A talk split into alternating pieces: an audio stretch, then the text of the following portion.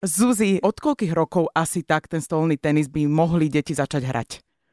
Čím v skoršom veku hrávajú, tým lepšie. A úplne taký ideálny vek je niekde prvá trieda na ZDŠke alebo posledná trieda v škôlke. Čiže tých 5-6 rokov to je naozaj taký ideálny start detičiek. Keď prídu aj prckovia okolo 4-5 rokov, oni majú menší stolík? Nie, nie, majú úplne rovnaké stoly. To je taká dilema, že či malý stol im dať alebo väčší, ale to dieťatko postupne sa vyvíja a rastie.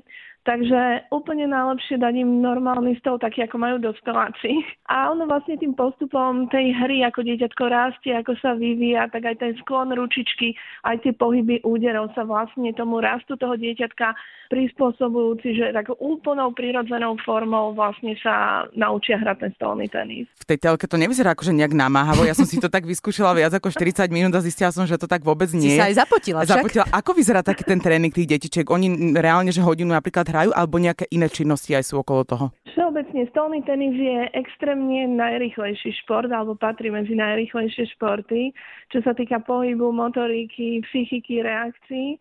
A tieto malé detičky, úplne tie najmenšie, samozrejme treba sa tomu prispôsobiť.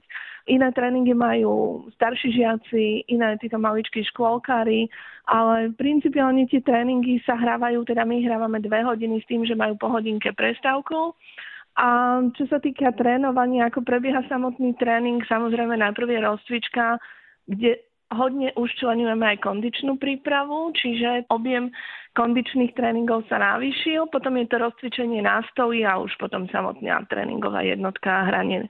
Kondičný tréning, prosím ťa, pre nás totálnych lajkov ešte vysvetli.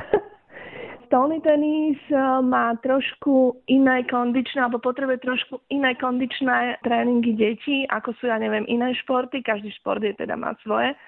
Ale čo my sa teraz tak za posledné obdobie potýkame, že tie detičky nevedia takúto základnú abecedu zo školy telocviku, ako je bočný cval, beh, kotrmelce, drepy, takže museli sme trošku pridať v tejto fáze, aby sa naučili tie základnú tú športovú abecedu a až potom teda sa dostať k tej technike toho samotného trénovania úderov. Ale aby hráč stolného tenisu potreboval už aj kotrmelce, to už musí byť ale iný level teda. Japonský, to je na Japonca. ono sú to deti a treba sa s tým hrať. Čiže hrať, hrať, ten šport je radosť a to s nich musí ísť von. Kedy tak asi zistíte, Zuzi, po nejakom čase pri týchto malých deťoch, že tak tudy ide cesta a že toto je ten správny šport pre toto dieťa?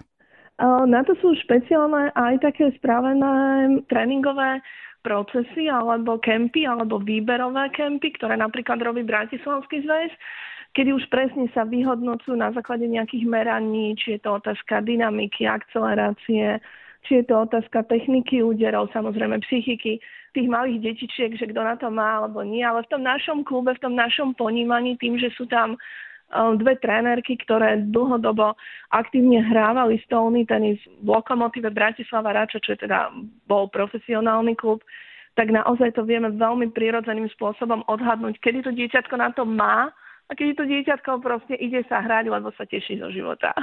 Zuzi, je to finančne náročný šport alebo nie? V týchto začiatkoch myslím. Asi myslím skôr nie. Ono je to vždy také otázka, že čo je veľa, že čo je málo. Mm. Ale myslím si, že to úplne bežne zvládnutelné. Je tu veľká podpora mestskej časti Záhorská Bystrica. Veci ako boli rakety, loptičky, dresy deťom sa nám podarilo získať cez e, granty a cez magistrát e, hlavného mesta Bratislavy. Takže rodičia platia naozaj len za tie tréningy a Tie sumy sa niekde hýbu okolo 25 až 35 eur mesačne na to dieťatko a v tom je úplne všetko. Zuzka, ďakujeme veľmi pekne. Ďakujeme veľmi pekne aj my za detičky. Hovorili sme so Zuzkou Juríkovou, hlavným trénerom stolného tenisu detí a mládeže v Bratislavskej záhorskej Bystrici. Zuzka, ešte raz pekný víkend, ahoj. Ďakujeme, ahoj, majte sa.